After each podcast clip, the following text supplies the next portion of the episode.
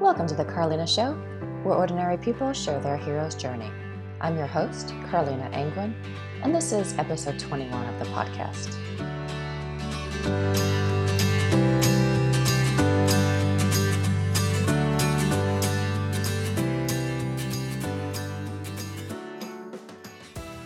Today on the show, we have Christopher Charles Chaney.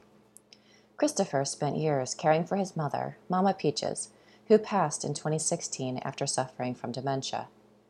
It was his love and struggles as a former caregiver that inspired him to write the Mama Peaches and Me caregiving book series, which offers wit and wisdom for worn out caregivers, as well as advice, tips, and resources. As the CEO of the National Caregiving Advocacy Corporation, Chaney Speaks, Christopher provides emotional support and essential information to individuals caring for loved ones through keynote speeches, workshops, webinars, CEUs, and caregiving artwork. You can visit the Carlina Show website at carlina.net to learn more about Christopher and link to the show notes. From there, you can find past episodes, connect on social media, and sign up for the mailing list. Thank you, Stephen Lorca, for video editing and production so we can post our episodes on the Carlina Show YouTube channel as well as the podcast. Now I bring you Christopher Charles Chaney. All right. Well, how about we get started? And if you could talk a little bit about um, what you're up to now, what kind of projects you're working on, and then I want to go back and talk about um, you as as a child growing up and kind of what led you to the work that you're doing now. So, so what are you up to right now? So right now, um, I'm I'm to be honest with you, I'm taking kind of a sabbatical, if you will. Mm-hmm. Uh, this has been the third year since my mom has passed away, and uh, strangely, this year has been the toughest for me Mm-hmm. uh, with depression and grief. And I discovered a couple months ago that all that I do, the writing, the speaking, was really masking a lot of the emotions that I was having. And so I decided to kind of pull back and deal with those emotions. Um, Mm-hmm. having having being uh, having been a caregiver, if I should say, I could say it that way. Mhm. Uh, caring for someone that you truly love and you miss them, there are trigger points. Mm-hmm. And for me, uh, holidays can be a trigger point of depression. Right. And um, I knew the holidays were coming up, so I wanted to get mentally prepared for it. Um, so that's what I essentially have been doing. Um, Mm-hmm. relaxing, regrouping, refocusing, um, and also thinking about the next series of books that I may do. I think going forward, I'm going to concentrate more on writing as opposed to speaking. I'll still do it. I'll still do speaking, Mm-hmm. um, but there's a lot that I need to get out, and I do that best in the written form. Mm-hmm. Right. Um, can you talk a little bit about your book? Well, you have a couple books, right? I do, I do. Um, I've actually had three published books. Uh, the very first one um, was kind of interesting. I'm glad that my mom got an opportunity to, to see that book before she passed away. Mhm. Uh, it's called Breaking the Healing Code, Mm-hmm. and it was inspired by um, a challenge that I had many years ago. I'd gotten really sick, and I didn't know. Um, doctors couldn't tell me anything, and I didn't know what was happening. I was losing weight and getting tired and everything. Um, but eventually got healed, and so the book, I, that experience inspired me to write a book about spiritual healing, Mm-hmm. about all the root causes that lead up to challenges in our bodies. Um, oftentimes, uh, those challenges you don't hear about. Mhm. The second book um, is called Mama Peaches and Me. Mhm. It's wit and wisdom for the worn out caregiver. And this was inspired by my um, um, last few years with my mom serving as her caregiver. Mhm. Uh, my mom was a very witty woman. It's very funny. Mhm. And I think that she used wit to somehow get me through uh, the challenges of caregiving. There were oftentimes I was really stressed, very, very stressed. Um, I'm very transparent in this book. Uh, I talk about getting to the point where I'm just on the verge of a nervous breakdown. Mm-hmm. And uh, people that read this book are very relieved and encouraged that I'm that transparent because we all get there. The, the weight and the pull of caregiving can be immense. Mm-hmm. Um, but I wrote this book for new or seasoned caregivers who are just that on the verge of a physical or emotional collapse. Mm-hmm. Um, if they are caring for an aging parent, a disabled spouse, or another loved one, or if they just love old school humor. Mm-hmm. Uh, in the book, there's wit and wisdom um, and a whole lot of laughter. Uh, there's inspiration, um, empowerment mm-hmm. uh, to revive one's to revive one's spirit. Mm-hmm. Um, I also offer critical survival tips. I think every family caregiver provider should know. There's practical advice um, to care for any loved one with Alzheimer or dementia.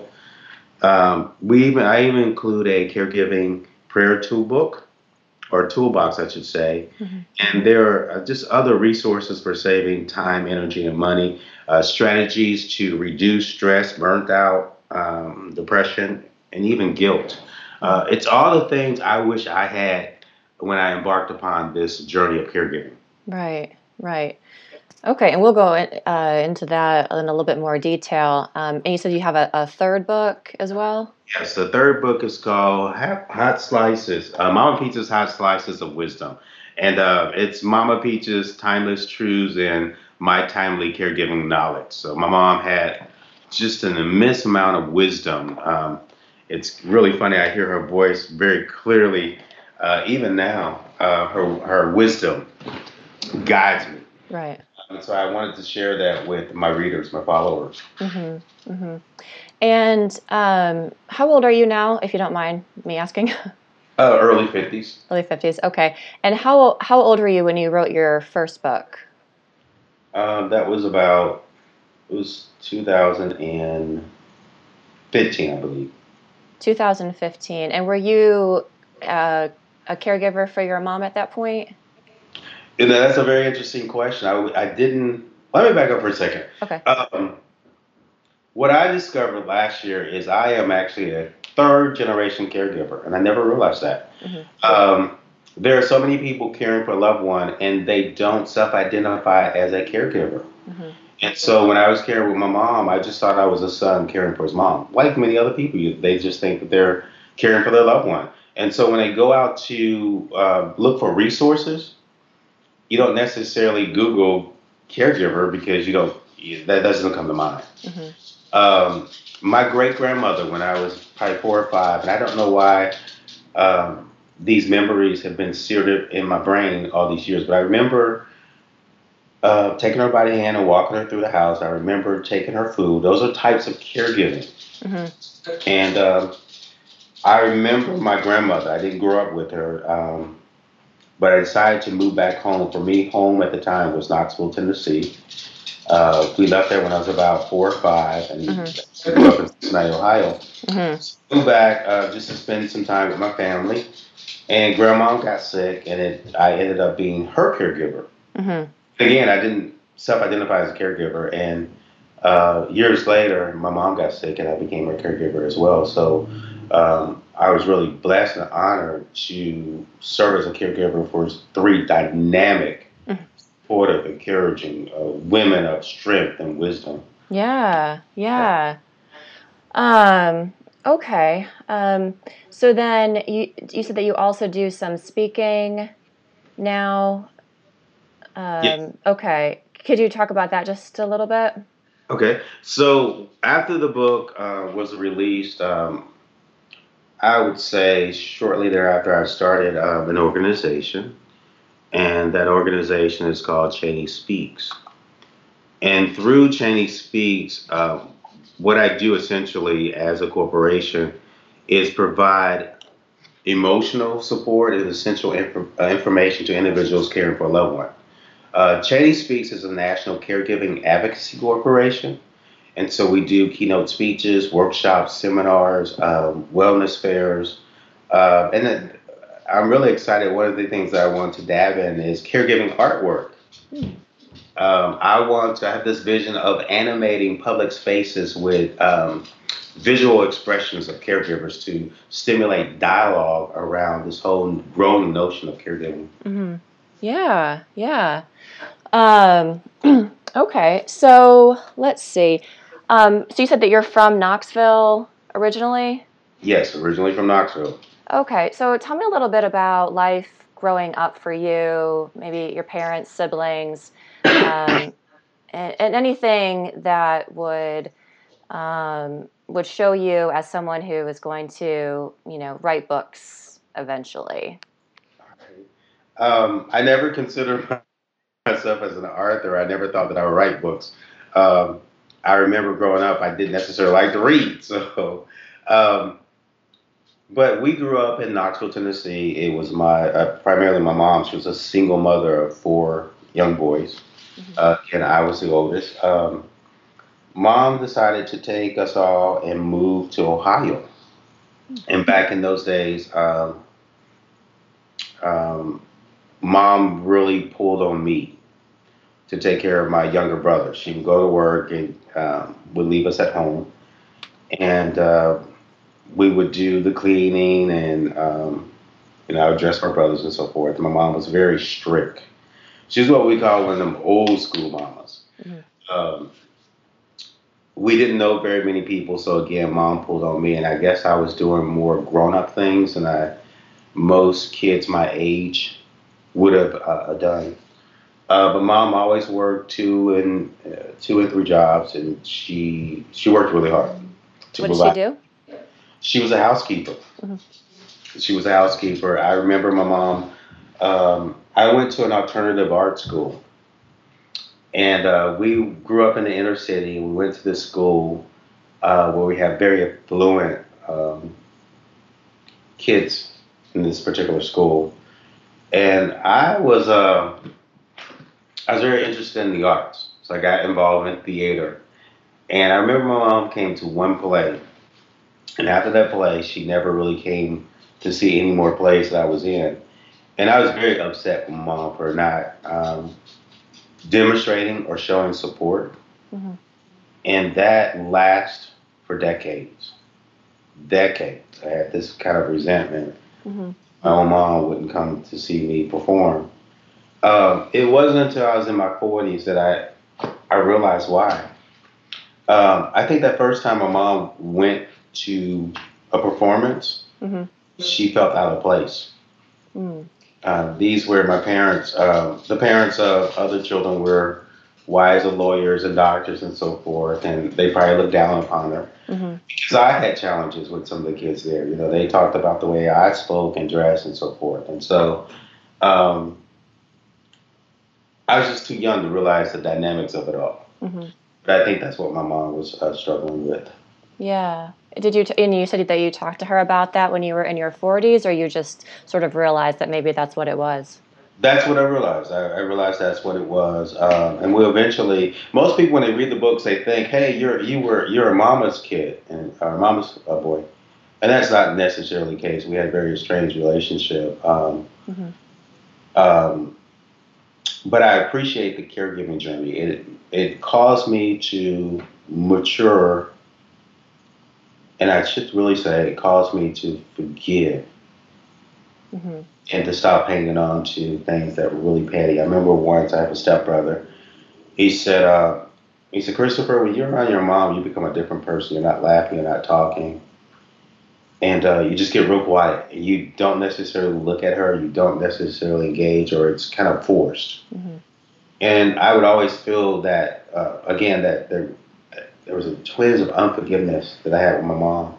Mm-hmm. But as soon as I realized that she was um, struggling and she was sick, uh, that all went out the door. Yeah, yeah. Let's let's go back to when you um, you were in in high school, and that's when you started theater. Is that right? That's correct. Okay. Did you continue theater after high school? I it was um I was a theater ma- minor and an art major. In college. Um, in high school. In high school, okay. And so my pursuit was um, I wanted to go into advertising, so I went to a school called Cincinnati Technical College, Mhm. and I majored in sales marketing. Now, it's the closest thing that I can get to for um, advertising. Mhm.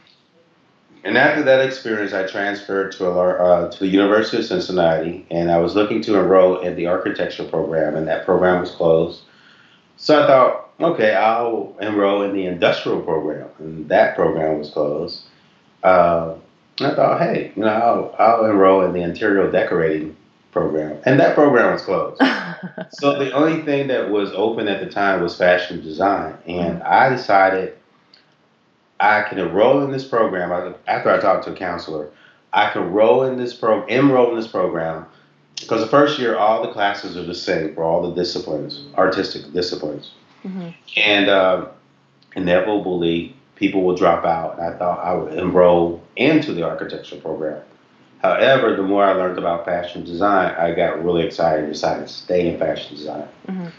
Um, I had I had scholarships, um, but there was something unique about this particular program that I really like. Mhm. This program enabled you to go anywhere in the country where there was a job to work for about 10 weeks and then come back to school for 10 weeks. Mhm. And I thought that was just great. So I did that. Um, I think my first job was in New York. Uh, really exciting because I'd never been in New York before. I remember um, it was my first time flying. Mhm. Um, so I had lots of fun. Uh, came back home, and what I was discovering was I was, I was, uh, I didn't have a lot of money because I was using my scholarship money when I went to New York to get uh, a deposit on an apartment, and then the air flight and so forth. And the air air uh, art supplies are very very expensive, so I, I was watching the money go away. Um, there was a um, opportunity to submit a design Mhm. for international um, design competition in Paris. And uh, that was all the students are very excited about doing it, and so I decided to do that. Mhm. And uh, I'll never forget. It went to New York, and there were uh, 50 students that were selected in this program, and I was one of the students that got selected to go to Paris to represent the United States in this mega international design competition. Wow. Uh, here I was, this hood kid from the inner city, you know, on my way to Paris. I had taken French lessons um, in high school, so I thought that would come in handy. Uh huh. As I was preparing to go to Paris for this competition, I heard about another competition in Denmark. So I applied for um, that particular uh, competition as well. Mhm. And I waited and waited and waited. Um, went to Paris. Didn't win the grand prize. I won the first prize, which was one of the most original and creative design students in the world. Wow. And it was, uh, I was really blown away. I, I wasn't expecting it. In fact, I was sitting next to my professor and her husband, and as they were preparing to announce the winner, I turned to the husband and said, Well, I'm going to go downstairs. He's like, Why? They're going to call your name. And I thought, No, he has a lot of faith in me. They're not going to call my name. Mhm. I'd see all these wonderful designs, and sure enough, they called my name. And someone said um, we had a big banquet afterwards where all the winners were saluted and um, pictures and everything. And someone came up to me and they said, um, "Do you realize what just happened?" And I said, "I think." And they said, "You don't seem very excited." And I have to admit, all the traveling to New York, I just didn't have money. Mhm. I kept going to uh, financial aid and petitioning for more money. Um, I remember once saying, "Hey, I'm I'm winning competitions and helping to put the school on the map. Uh, is there not another scholarship?" They wanted to give me loans, and I just didn't want to take any loans out. And I've always learned, and I learned this lesson from my mom: uh, never accept no. So when someone told me no, there was no more scholarship money, I would go to someone else for financial aid. Mhm. I remember going to the last lady and she said, "Honey, you just gonna you're just gonna have to drop out of school and get a job." And I looked at her and I said, "If I drop out of school, I'm never coming back. And so I walked out and I thought, okay, I've got to make this work. I can't stop now. And so what I decided to do was give up my apartment and I actually uh, lived on campus. Mm-hmm. And so I would sleep in empty uh, classrooms, stairwells. Um, I would go to the student union uh, at the beginning of the week or in the mornings, and I would see what events were being, uh, what events they had for the week or for the day, and then I would double check to see what events were being catered. Mm-hmm. And so those events I would go to at the very end, and that's how I would eat. wow. Yeah. So um, when I came back from the competition, um, a lot of people, I didn't say anything to anyone. Uh huh. Um, I remember uh, the second day I was walking in the uh, the union, the student union building, and people were pointing and pointing, and they um, apparently it had been in, it had hit the papers, and um, people kind of knew who I was at the time, and that was kind of surreal because I wasn't used to all the attention. it hit the papers because you won the award. Yes. okay. Okay. Um, one of the things I won, I won a knitting machine. I think there was some money. I, uh, there was a, an opportunity to come back. Uh, Air France, um, they sponsored an air flight, mm-hmm. so I come back to Paris. I discovered that there was a, a, a school of design. It was called the American School of Design. Um, I decided I wanted to go to that school in Paris. Mm-hmm. And I wrote them and asked if they would extend a scholarship with me because my flight was already paid for. Never heard from them. So I convinced one of my professors at school to allow me to call them to make this international call. I did just that. And they were agreeable to extend to me a partial scholarship to come and study at their school. Wow. So I needed to raise the additional money, and because I was in the news and on the radio and being interviewed, I kind of leveraged that and came up with a write, uh, what do you call it, a letter writing campaign. Mm-hmm. And was uh, really pleased. I, I raised several thousand dollars to go. I remember one in particular. I had a teacher, and she was meeting with the dean of um, of our art school, and I asked her if she could give him one of my letters. Mm-hmm. And she said, I would absolutely not give him one of the letters. uh, I was just floored. So she left to go to this meeting with him. It was some kind of big banquet. And I was thinking, I was so determined back then. I was like, I, I, I won't accept no. And I learned that from my mom. So what I did is I ran over to the event and I ran in the kitchen and I found one of the waiters. And um, I said, the dean has to get this letter. He's waiting for it. Can you take it to him? And so he took it to the dean. I, I, did, I had no idea what would happen from there. Mm-hmm. Two days later, I'm in classroom in the studio, and I get a call that the dean wants to see me. I come over, and I'm a little nervous, um, and he awarded me a, a check for a thousand dollars. Wow! So I, I was so excited. So now I'm getting ready to go to Paris to go to this school, uh, the American uh, School of Fashion in uh, Paris, France. Mm-hmm. And as I'm getting ready to go, the other competition that I applied for, they said that I was accepted into their program. So they were going to uh, fly me to Denmark for about two weeks. It's called Saga International Fair. Mm-hmm. And uh, it was this design school for, again, I think two to three weeks. And they selected about eight students from around the world. And uh, that was kind of exciting because I was, you know, literally out the door getting ready to go to Paris. And I hear about this trip. So I'm there, uh, go to Paris. I end up, it's so funny. The school was great. I learned so much. And there were a lot of uh, fluent students that were there. Um, great time, great time. Mm-hmm. They went back to America. I stayed in Paris for a little while because I was ready, readying myself to go to Denmark. But by the time I was ready to go to Denmark, I ended up losing my passport. Oh no! I could not believe it. So I go to the American embassy, and I explained to them I had lost my passport, and is there anything they could do for me? And at that time, I really didn't have any money. Uh, they said there was nothing. I said, no, you don't understand. I have no money. Uh, I'm going to be representing the United States in Denmark, and I have to get to Denmark. If I get to Denmark, then I'm in this program, and I know that I've got a, a shelter and food, and I can work things out to get me eventually back to America. Uh-huh. They said there's nothing you can do, and so again, another no. so I'm walking the streets of Paris, like, man, what am I going to do? What am I going to do? So don't laugh, but I decided that I would go on the street corner and sing. That's awesome. Because I think I only needed like twenty dollars or so. It wasn't a lot of money to get a replacement, uh, a replace, to get the passport replaced.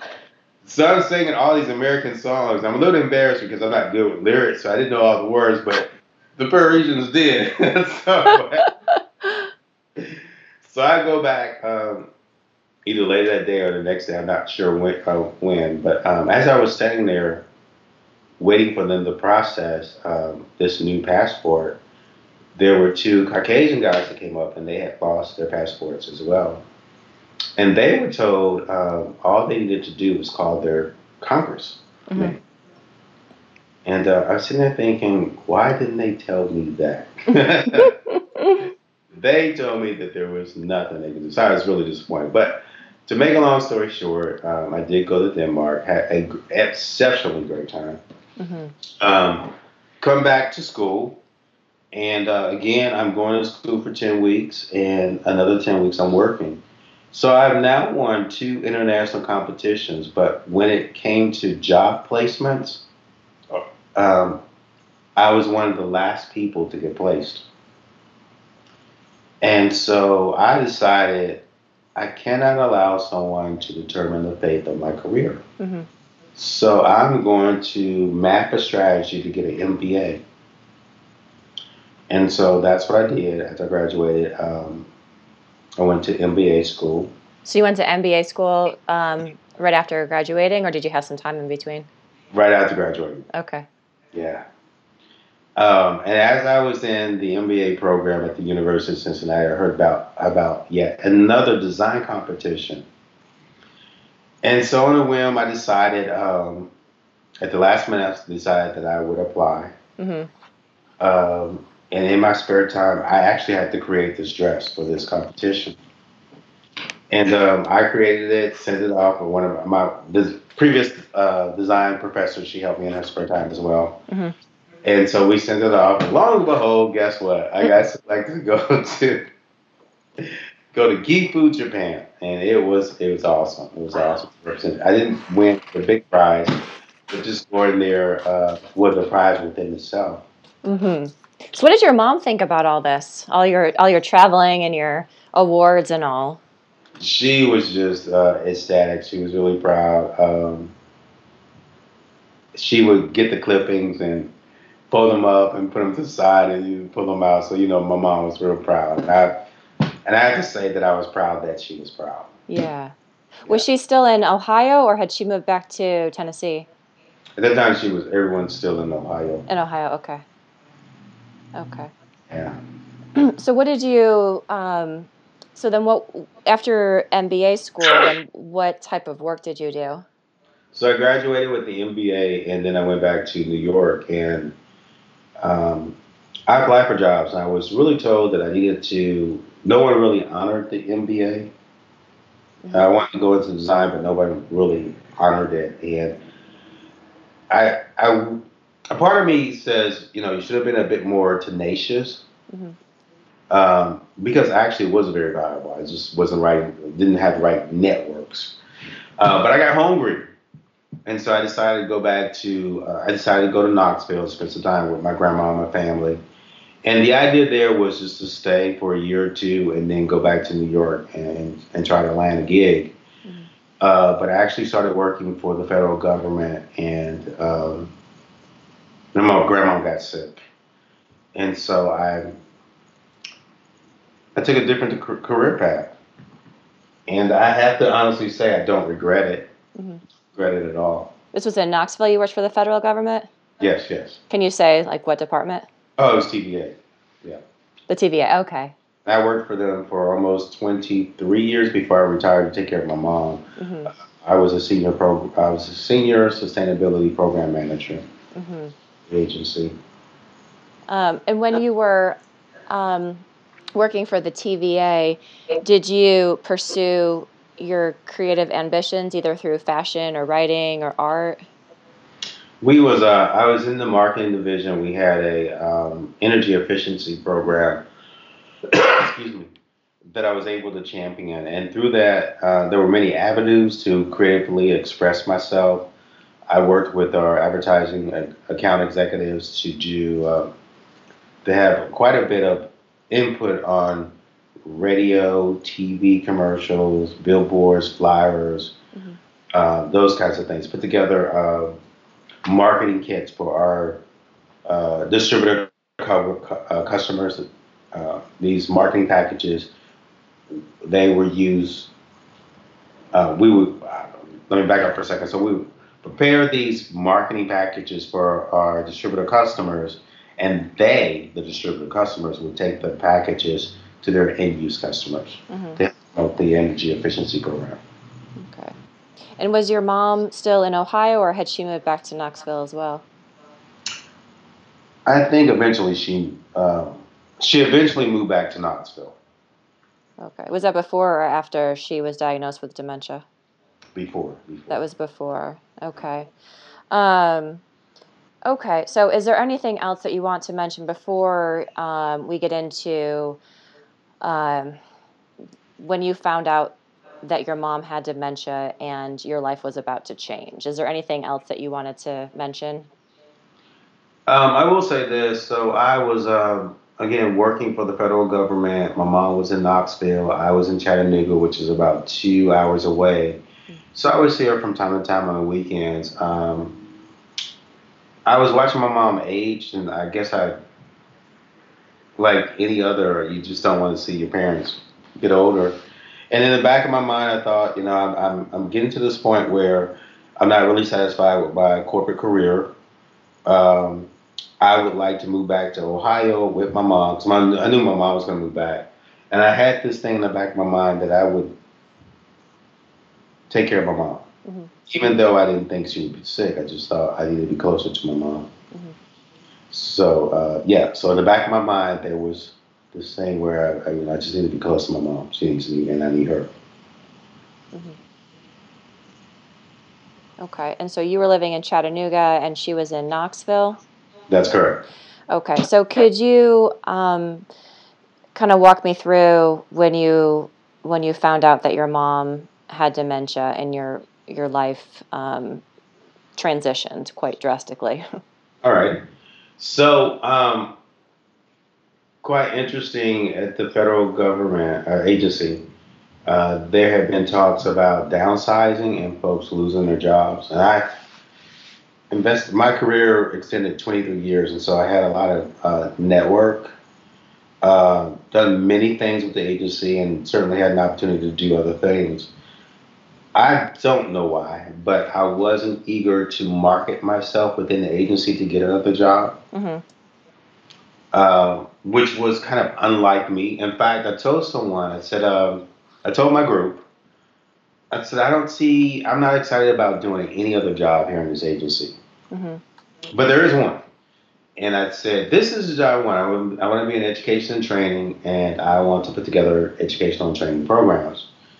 Um, one day I came into work and one said, Hey, your job is on the board. And I looked at that job and it was everything that I wanted. And I knew very well that I was well capable for it. I, I knew the supervisor and all the management team. I had worked with them and I was just, this was the job for me. Mm-hmm. I looked at that job description and I had no excitement whatsoever. Mm. And it was at that time I said, you know what? And I knew my mom was getting. Um, I was really concerned about my mom. That was a big thing. Was there a reason why you were concerned? Well, you know, I look at my mom, and she just didn't move the way that she moved. Um, she didn't dress the way that she dressed. Um, she put odd clothes combinations together. She wasn't cooking the way that she cooked. Uh, I just couldn't put my finger on, but there, I just felt there was something out of place. Mm-hmm. Mind you, I didn't know anything about dementia. How old was she at this point? Uh, seven, 70, a 69, 70 kind of, yeah. Okay. Okay. So I decided, um, you know what? I'm going to retire, take care of mom. Uh, I knew mom wanted to go to move back to Ohio. Uh, I would move back to Ohio with her and restart my career. hmm Um, because my mom, I, I believe, needed to be close to her other sons and her grandchildren. Is that where they were in Ohio? Yeah, they were in Ohio. hmm And I thought, well, you know, maybe my mom's dealing with a little depression. So um, I retired. Of course, I'm taking care of mom. I take her to doctors and you know get her medicines and you know take her shopping. Uh, almost every other weekend, we spend time together, and that's a that's a form of caregiving. Um, I took that time out. The first year, I think, is when I wrote the book. I did some traveling. Um, and my mom and I are having conversations about the move to Ohio. I remember very distinctively, I got a call from my brother. I'm the oldest, he's the second oldest, and he said, uh, Something's not right. Um, she's hallucinating. She thinks that the house is bugged, and people are spying on her. And and that was my comment was like, "What are you talking about?" And uh, you know, mom is mom. She's okay. She's just you know, probably joking around. Uh-huh. So I called her and I didn't like the dialogue and went out to spend some time with her that weekend and didn't really like what I was seeing and What hearing. What were you seeing? Um, just the um, the topic of her conversation. Um, she was not sleeping. Mhm. You know, go to bed and um, she she wouldn't stay in the bed. She's roaming around, um, having conversations that kind of didn't make sense. Mhm. Uh, going outside without a coat, getting very agitated. And so I told my mom, I said, well, let's um, tell you what. Why don't you come back to Chattanooga with me for the weekend and we'll just have a relaxing time at my house. And so we did that. And by the time I got her to the house, she started complaining. I want to go back home. I don't want to be here. Um, I was just seeing a kind of different side of my mom. And were you still working at TVA at that point, or had you I- already I retired? had tired because, uh, uh, again, uh, my mom and I talked about going to Ohio. It was my Okay, gotcha. you know, was a transition, a different career, and be close to my mom and take care of her. Okay. So she came to your house to visit that weekend, and to visit, and she was um, she was calling my brother, uh, saying that she felt trapped and kidnapped and wanted to go. Uh, I didn't realize we uh, she was calling him initially, and I remember getting a knock on the door, and I wanted to know who it was, and I opened up. It was the police, and the police said we got a nine one one call. Well, mom was calling nine one one, Mm, and because she wanted to go home. Uh-huh. So I eventually took her home. When I got her home, I really didn't like what was happening, and what I saw. She just wasn't um, being rational. So I called her doctor, and the doctor said, "We'll bring her in." And um, it was during the holidays, and the doctor said, "Looks like symptoms of dementia, Mhm. uh, but we'll need to bring her back after the holidays just to confirm it." And so that was the first time I heard about it. Um, and it was clear that mom could not live by herself. Mhm. And so one of the hardest things that I had to do, and mind you, my mom had always been independent, independently and strong. And so the hardest thing for me, and I think a lot of caregivers who are taking care of an aging parent can probably relate to this, uprooting my mom from her home and forcing her, literally forcing her to come and live with me. That was literally the hardest thing. Mhm. Um, again, my mom was one of them old school moms. Um, very independent. Um, stern in. I remember once I was staying at my mom's apartment in Knoxville, and uh, I was cutting my hair, and I was using a handheld mirror, and I broke it. And uh, my mom's bedroom was closed, and I knew that there was a mirror in her room that I could use, a handheld mirror. But I didn't go in her room. Uh, I kind of laughed at myself because, again, my mom was an old school mom. you know, she would teach us you don't go behind closed doors. There were certain things you just don't. Mm-hmm. Um, and I knew my mom wouldn't mind, but I always gave my mom just the utmost of respect, and I just didn't go behind closed doors. Yeah. Um. so. So you moved her into your into your home, and um, could you talk about oh, how many years did she live with you before she passed away? Um, almost a year, uh, but the caregiving started, uh, and that's just it. I didn't self-identify as a caregiver, and, and, and when I learned what a caregiver was, it was just like, man, I've been caregiving. I've been serving as one of my mom's caregivers for about five years now. Mm-hmm. Had that, you know, again, realize that. Right, by going back and forth from Chattanooga to Knoxville to take care of her, you were serving as her caregiver. Yes, yes, yes. Okay, and then when she moved in to your house with you, she she lived with you for about a year. Is that right? For about a year, yes. Okay, so what are some um, what are some memories you have? What what should people know about that that that year? So here's uh when I moved my mom in with me, I thought, okay, this thing we're gonna beat this thing. Uh, I'm gonna make sure that my mom eats well, take her, her medicines, we'll go to a doctor, we'll get her socially active. Um, I will help my mom get nursed back to health. Health. Mhm. And in the meantime, I'll go on and do everything that I typically do. Uh, go work out, write books, travel. Uh, I just was convinced that things were going to get better. And the more I convinced myself that things were going to get better, it actually did. Mhm. Uh, again, mom would, um, she wouldn't sleep. She was always complaining.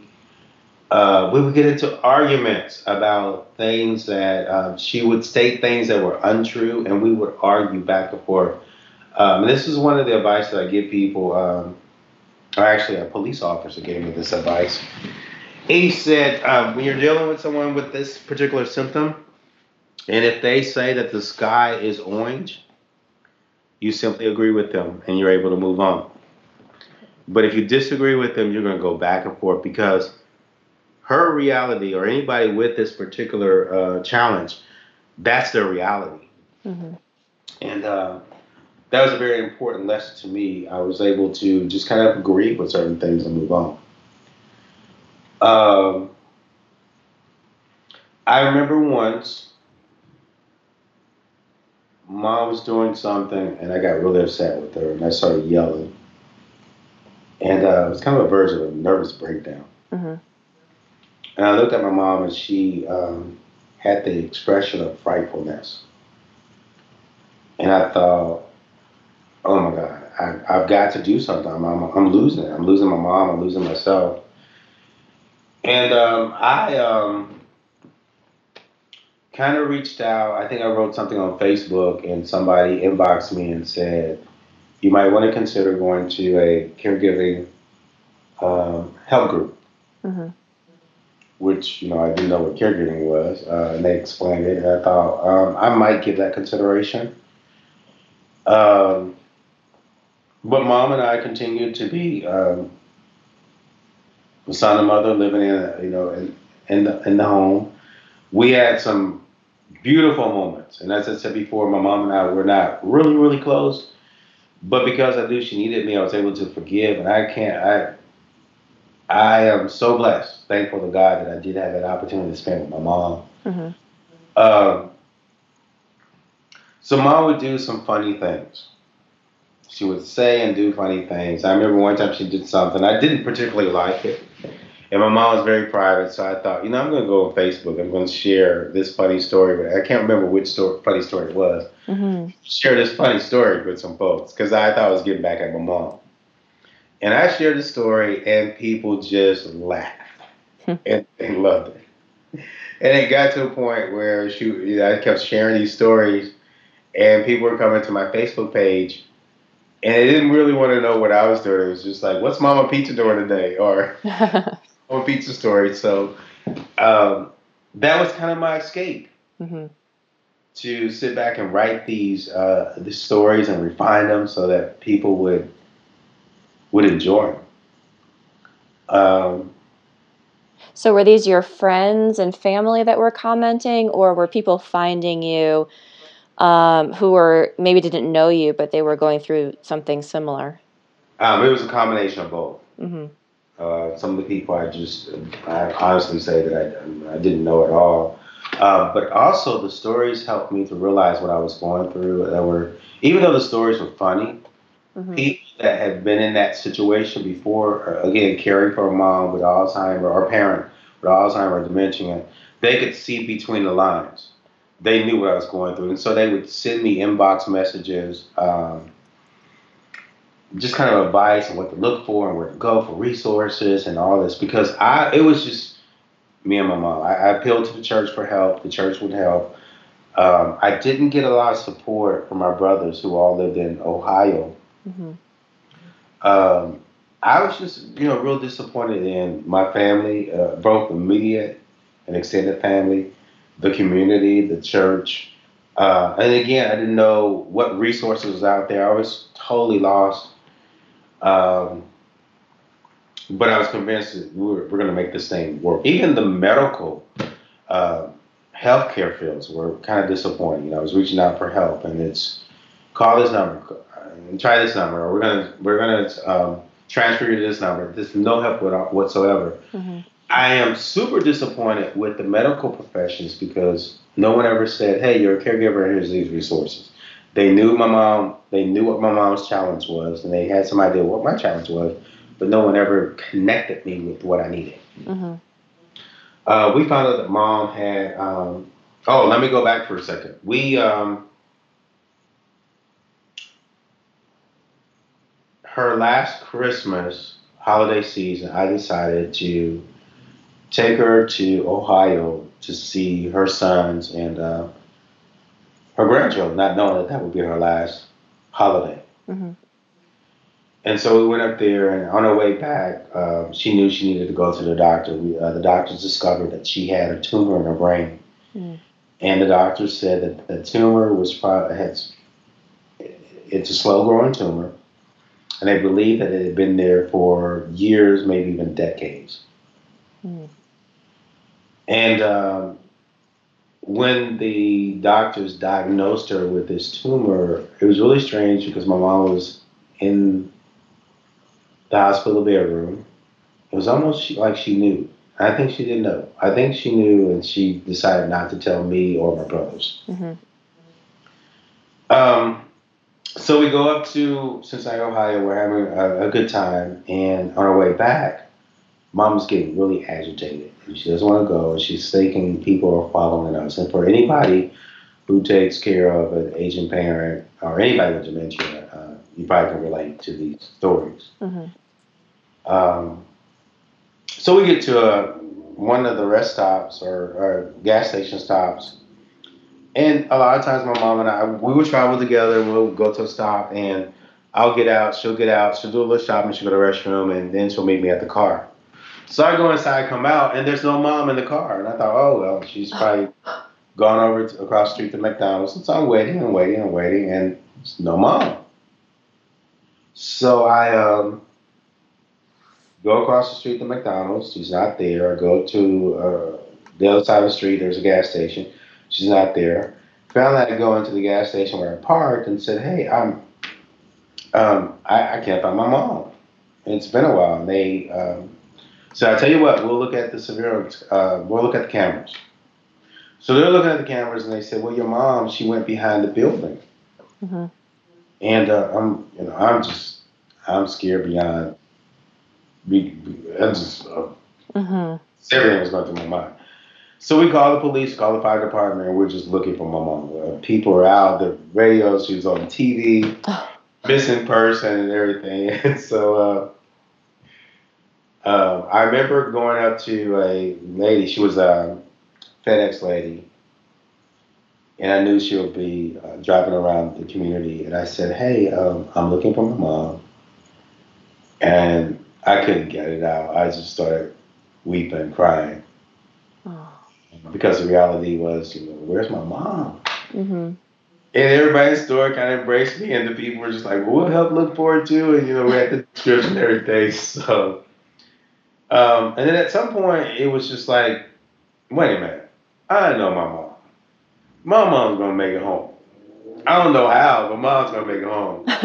so I told the police officer, and, and home was about, I guess, uh, two hours away from where we were. Uh-huh. So I get in the car and I drive and I go to her home. She's not there, and she doesn't have internet access. So I go to a local restaurant that did have internet access, and uh, I'm sending out these alerts, and you know, Facebook people are uh, responding, and you know, we're in prayer for you and so forth. Mama Peaches is missing. Um, finally, I get a call from one of my cousins, and she said um, my mom was at a cousin's house. And so I go over there, and uh, she didn't want to come with me. So she had made it how far from the gas station? Or how many hours? She actually hitchhiked. Oh, goodness. She hitchhiked uh, to the uh, bus station, and then she made it home. She Um, got on a bus? Yeah, she got on the bus Wow. and made it home. And the uh, the lady that picked her up, she saw her on TV, and so she called the authorities. and said, "Yeah, I picked this lady up, and I took her to the bus station." hmm Uh, so uh, she was at my cousin's house, and mom did not want to come with me, and that was real hurtful. And um, she had said some things. Uh, we finally got the police over there. Um, she finally came back, and uh, she was afraid of going to the doctor. Mhm. So we took her back to her house, and mom was acting very erratic again, going outside without her coat. And so finally, I called her doctor, and her doctor said, "You need to take her to the hospital." She gave me a, uh, gosh, I can't remember the name of the hospital, Mhm. Uh, but she gave me one specific hospital to take her to. So when the ambulance came, uh, they came inside. It was a man and two women. And this story I, I captured in my book, my very first book my, about my mom, Mama Peaches and me. And uh, when people read it, they are horrified. They were just so upset. I go into a lot of details, but let me give you just the highlights. So this woman who's a paramedic, she comes in and you know she gets her name and everything, and she said, "We're gonna take her to, gosh, I'm sorry, I can't remember the hospitals right now. We're That's gonna okay. take her to Hospital A." Uh-huh. And I said, "No, no, no. The doctor said Hospital B." And she said, "No, you know it's the same care, and it's closer, and you know all these reasons that were really conve- convenient for her." I said, "No, you're gonna take her to where the doctor said take her." And we're going back and forth, back and forth. And so one of the uh, the other ambulance drivers said um, he he jumped in and said, "No, sir, we'll we'll, we'll take her to um, Hospital B." hmm So they were getting mom ready, and I overheard the lady say, "Hospital A." So now we get into another argument. Did we just not have this conversation? Just take my mom to Hospital B. So my mom again was hallucinating. She had this thought that I was going to die in a car accident, so she didn't want me driving at all. hmm So we convinced my mom that I would stay behind, and you know that was not the truth. I was going to actually uh, drive and meet them there. So I asked the female uh, ambulance driver if she could give me the address. Mhm. She said she didn't have the address,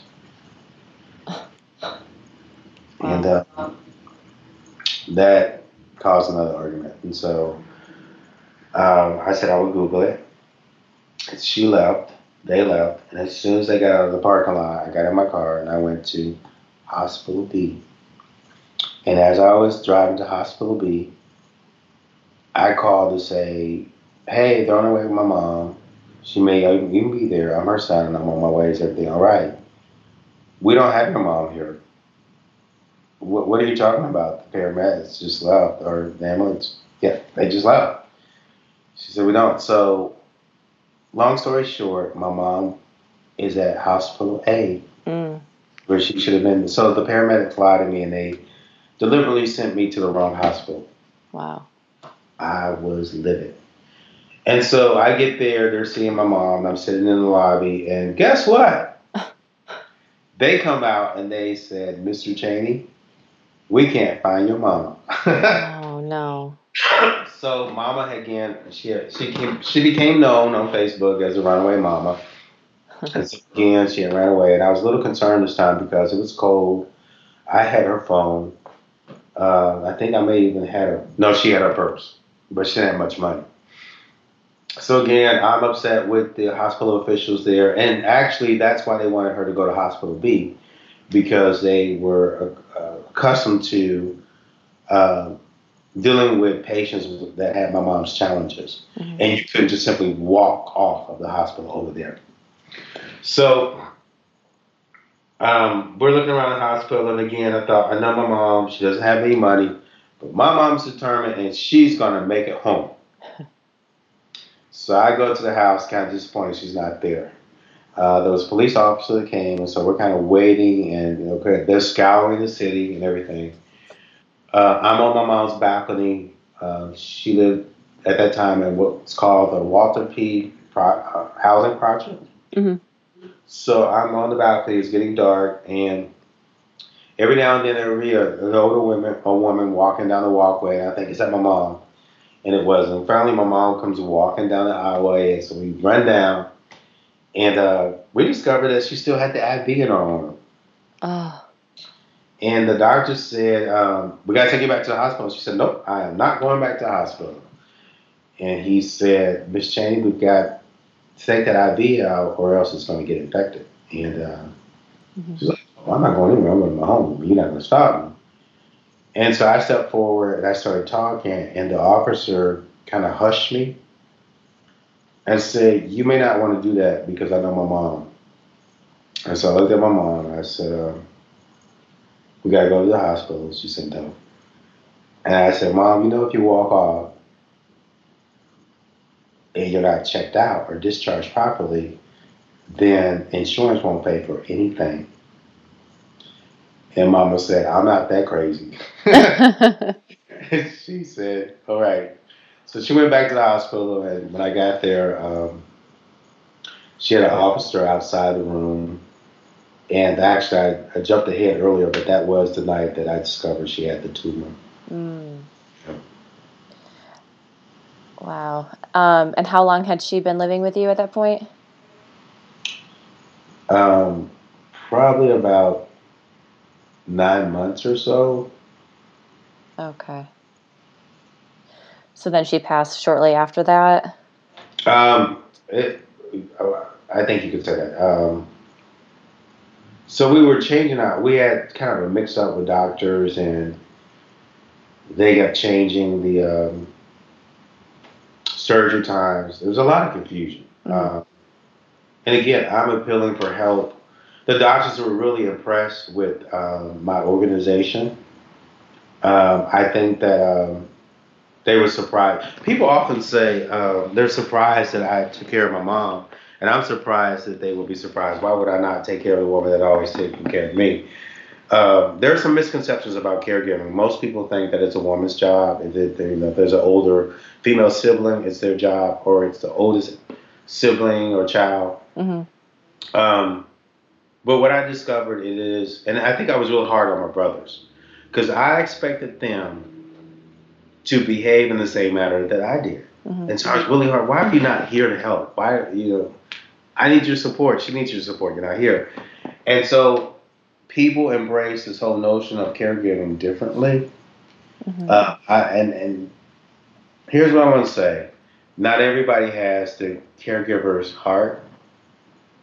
hmm Um, I happen to have been blessed with it. Um, it was demonstrated with my great grandmother, my grandmother, and, and my mom. hmm And I realized not everybody has that. So, taking care of my mom at home, um, we finally found our happy medium. I embraced the notion that uh, she had this challenge, and that um, before I was trying to, I was trying to bring mom into my world hmm and build everything around um, kind of my life and take care of her at the same time. hmm I realized I couldn't do that. That I had to go into her world, and so it meant giving up a lot, giving up some of the social activities, uh, even friends, Um, it meant being in a mode of readiness, always being flexible. Uh, things could change, and th- that's the other thing. You, I, I'm very methodical. Uh, my corporate career uh, dictated that. If I planned something, that's what, what would happen. hmm But when it came to my mom, uh, that just didn't work because anything could happen at any moment. um, you could have a, a reaction to medications. You could have you could fall. Uh, you could change doctors. Um, there's a number of things that uh, could change in an instant that can impact just everything. hmm So it's a mode of flexibility. Um, I still have my challenges. I remember one time taking my mom to the bank. She wanted money. Uh, she goes up to the teller and she gives the teller a note saying that she wants to go home and she's being held captive. yeah, I was like, oh Lord. So, you know, you have to explain to police what's going on and so forth. And um, so she came back home with me. And so from that moment on, whenever she needed money, we went through the drive through. Mm. Um, another thing that I really enjoyed doing with my mom is, uh, again, when we found that happy medium, I enjoyed cooking for her. Mhm. You know, she had cooked for me all those years, and I remember uh, coming up with these very creative and healthy dishes, and also posting them on Facebook, and people were just like, "Oh my God, look at that meal!" uh, and so, in addition to writing these little stories, uh, many people said, "Hey, you need to write a book about your mom, or you, you even need a cookbook."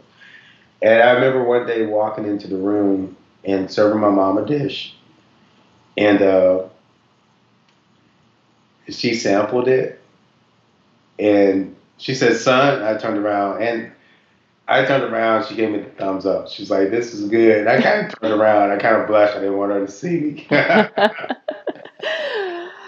so you said that you um, you joined a support group. oh yes. Could you talk about that a little bit? Okay, so I will talk about that. Anybody who's going through um, the caregiving challenge, I highly recommend a caregiving group. Uh, most caregiving groups, the ones that I've been exposed to or heard about, are really populated with women. So you don't see a lot of men. Mhm. Um, so I went, and I think one of the reasons you don't see men, um, men tend to be. Here's the best way to explain it. Um, men are ha- headliners. Mhm. You know, if you read an article, men are headliners. They just give you just the brief capture. Women are the actual meat of the article. They want all the details. hmm And so when I went to this um, this meeting, again, it's a lot of women, and we all went around to introduce our- ourselves. And of course, they were already familiar with one another, and they got to me, and I just said, "Hey, I'll take care of my mom. She has dementia," and that was it. So then they started bombarding me with all these questions, and then I got to a point where I just felt free enough to really share. hmm And I don't know what came over me. I just started crying. And I think I started crying because I was in an environment, I was in a space where people got it.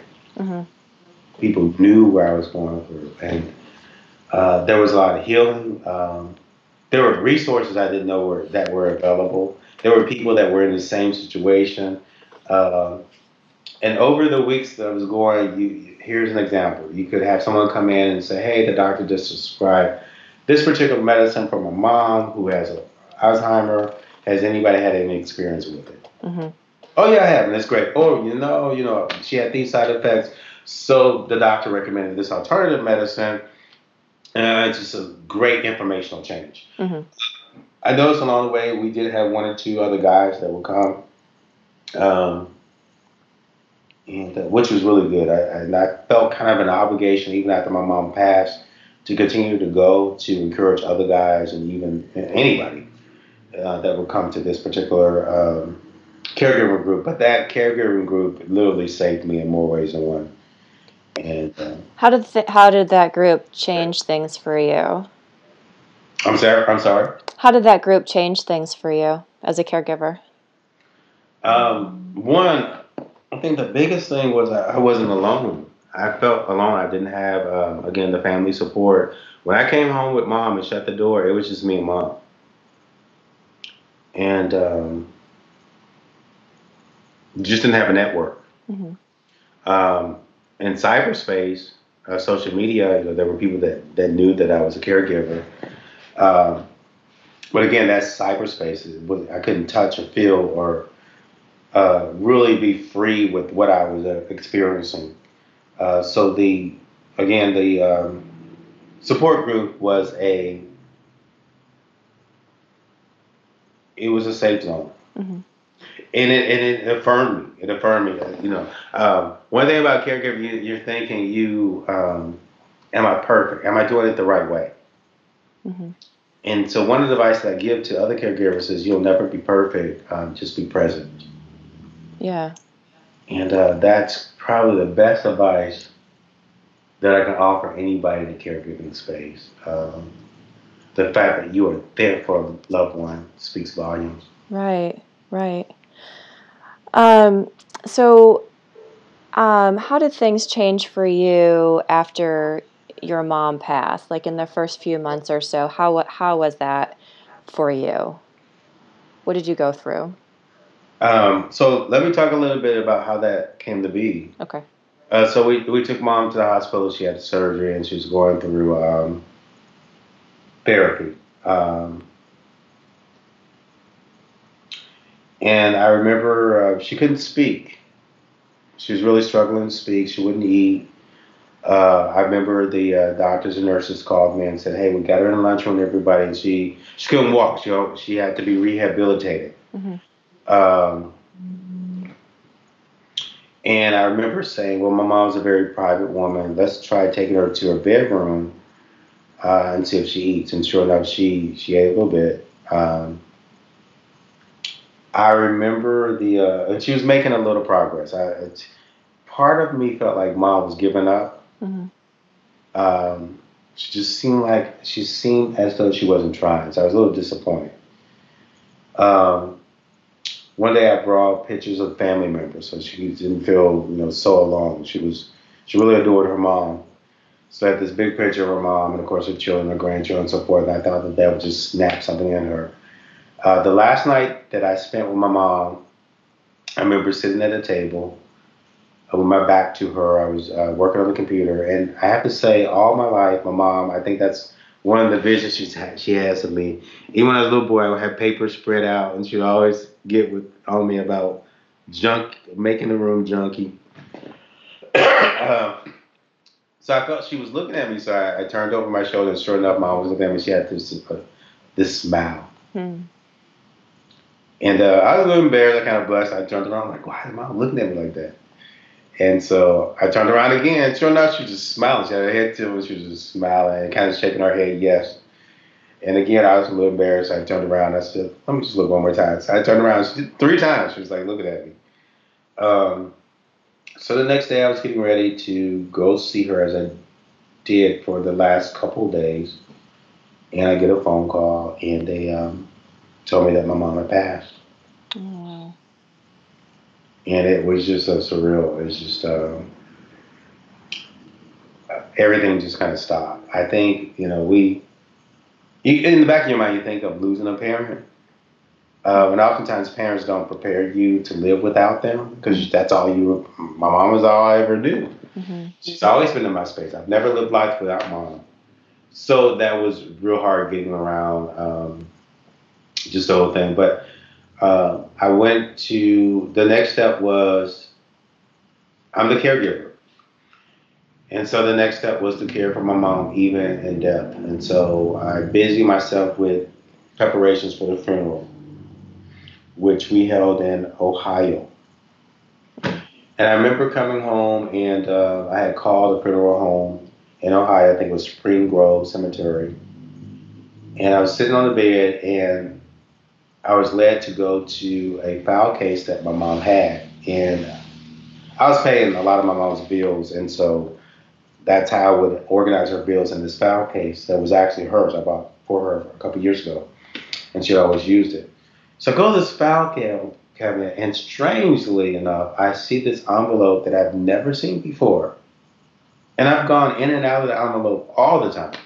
Well, it, it's a will.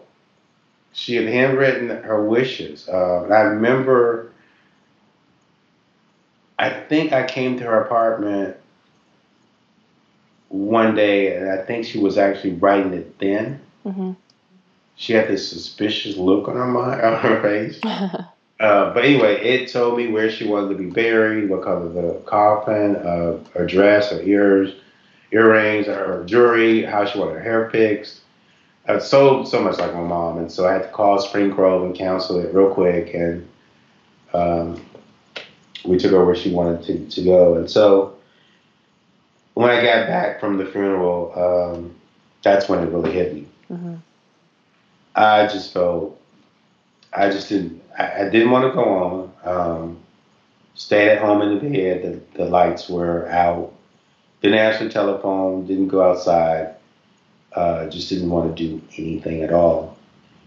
And um, I wanted to give up. And I was mad with myself because I couldn't give up. Um, and then I realized, yeah, you can't give up because you don't know how. You know, my mom didn't teach me to give up, and God didn't put me on this earth to give up without realizing a purpose. hmm And so as I was sitting there, I remembered um, the stories on Facebook that I wrote.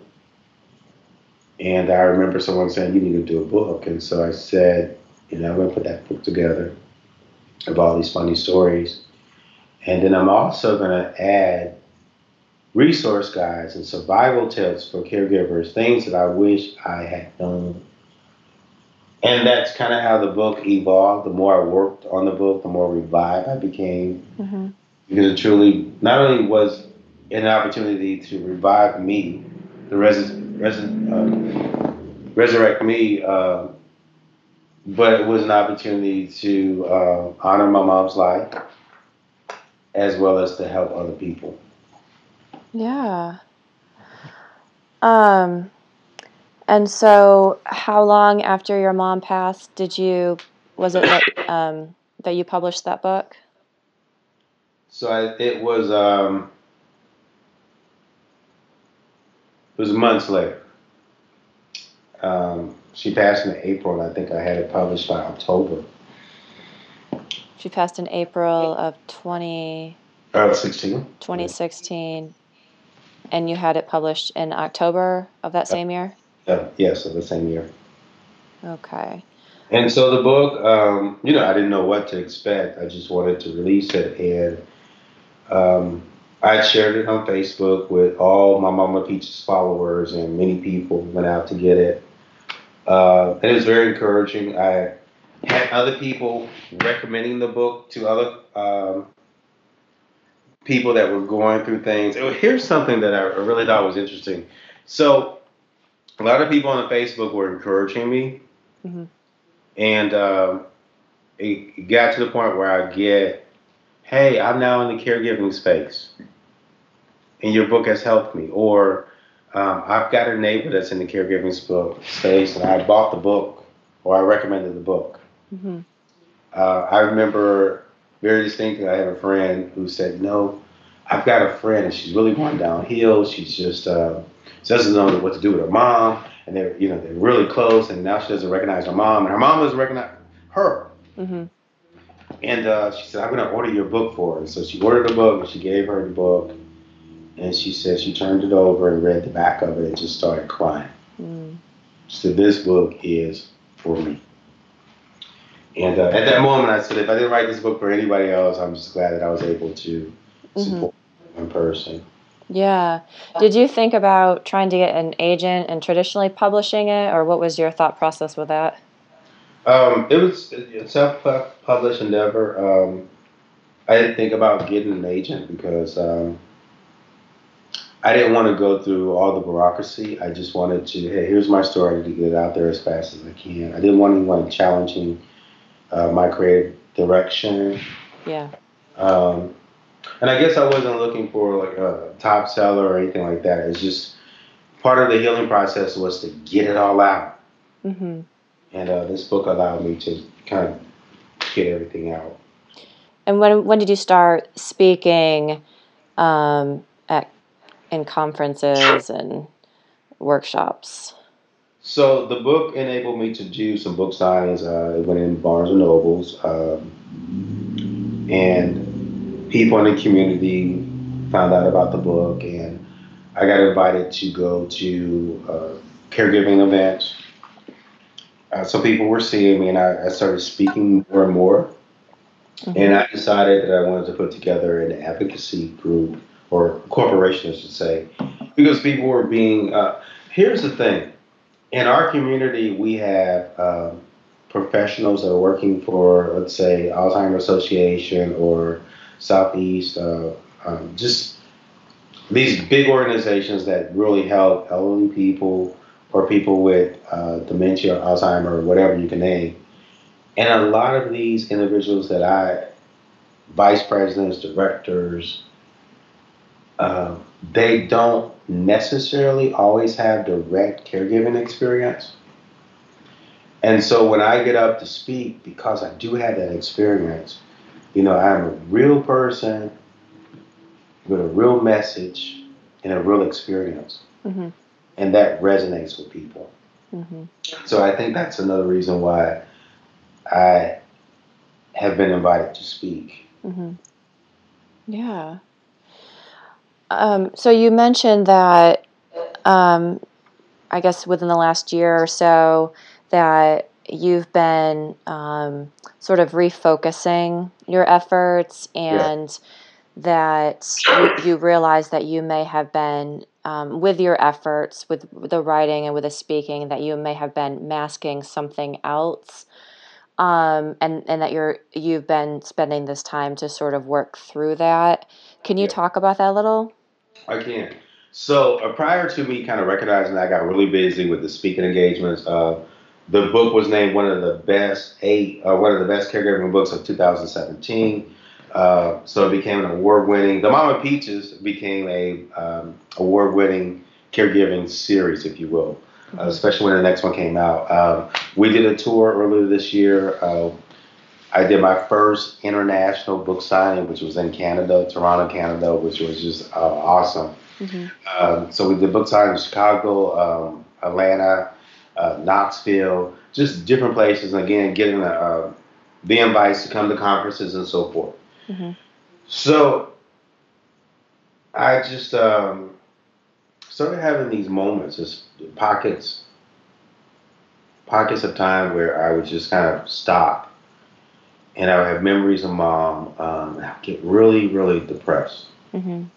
And there may be trigger points like my mom's birthday, uh, her anniversary, the anniversary uh, day of her death. Uh, holidays are particularly tough as well. Mm-hmm.